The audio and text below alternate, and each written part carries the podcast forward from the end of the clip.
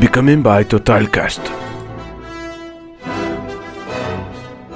Olá, pessoas! Esse é o Totalcast e eu sou a Melissa, uma das integrantes do grupo que o desenvolveu, que também é composto por. Eu sou o Murilo Cruz. Eu sou a Sabrina. Eu sou a Cindel. Eu sou a Stephanie Caroline. Olá, eu sou a Johanne e nós somos da turma do segundo ano B. Nesse episódio, vamos entender como funciona um regime totalitário.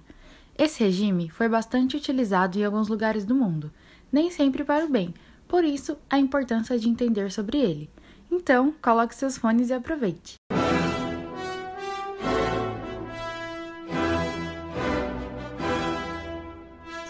Becoming by Totalcast. Os regimes totalitários foram regimes políticos que existiram na primeira metade do século XX e se baseavam no totalitarismo, um sistema político fundamentado no controle absoluto de um partido ou de um líder sobre toda a nação. Dentro do sistema totalitarista, o líder ou o partido político possui amplos poderes sobre a vida pública e privada, e assim representam o Estado. Os regimes totalitários tinham como pilar um forte militarismo, que servia muito para intimidar e calar as vozes daqueles que se impõem. Junto do poder de intimação, o totalitarismo se apoiava em uma intensa propagação ideológica com o objetivo de doutrinar a população e ressaltar as supostas benfeitorias realizadas pelo regime. Outra marca importante que está muito associada ao militarismo era o terror. Dentro dos regimes totalitários, o terror era utilizado para perseguir os opositores. Os três grandes regimes totalitários do século XX foram o fascismo, o nazismo e o stalinismo, embora existam estudiosos que apontem a existência de outros governos totalitaristas ao longo da história, como o atual regime da Coreia do Norte. E apesar das diferenças ideológicas, existem algumas características em comum entre os três grandes regimes totalitários citados, e essas características eram as seguintes. O líder era reverenciado em todos os três regimes, e imagens dele eram espalhadas em todo o país. Os meios de comunicação não podiam emitir opiniões que não fossem aprovadas pelo governo.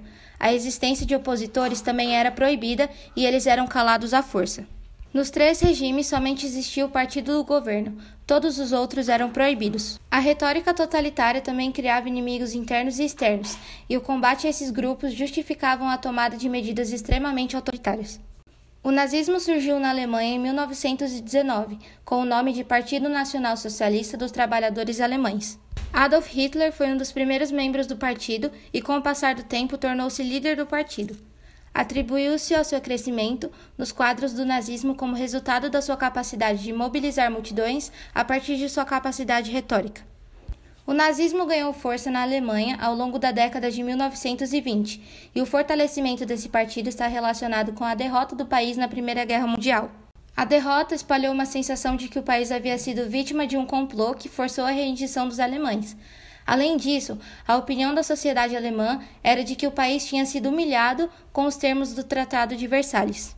A situação da Alemanha no pós-guerra, associada com a retórica nazista, empurrou muitas pessoas na sociedade alemã para a defesa de medidas autoritárias. Com o crescimento do nazismo, as tropas de assalto nazista ganharam força e passaram a perseguir os comunistas e social-democratas. A ideologia nazista foi resumida por Adolf Hitler em seu livro escrito durante o período em que esteve preso, o Mein Kampf. Um dos pilares da ideologia nazista era o antissemitismo, nome pelo qual conhecemos o ódio contra os judeus. O antissemitismo era uma ideologia já difundida na sociedade alemã desde o século XIX e foi explorado pelos nazistas. O crescimento do antissemitismo dentro da sociedade alemã acabou resultando no Holocausto, durante a Segunda Guerra Mundial. O Holocausto causou a morte de 6 milhões de pessoas, dos quais a maioria eram judeus.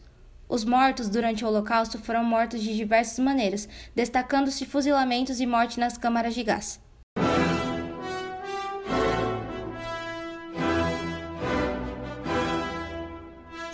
Becoming by Totalcast. A democracia apresenta pontos positivos e negativos, mas é bastante conveniente que a democracia é a forma de governar que melhor atende aos direitos da vida e à liberdade da sociedade. Podemos dizer que a alternância de poder, a escolha pelo voto dos representantes populares, é sim uma liberdade de expressão, entre outras que são fundamentais para que o ser humano possa exercer seus direitos inquestionáveis, visto que nos governos totalitários é um fato da história que não podemos esquecer o que aconteceu de maneira muito trágica e em quantidade de mortes na qual aconteciam as perseguições. Com isso, é um fato de que, alguma forma, ainda podemos escolher os nossos representantes. As vantagens da democracia são maiores do que as suas desvantagens. Muito obrigado, ouvinte, por ter chegado até aqui com o programa Totalcast e por ter sabido um pouco sobre o totalitarismo. Tchau!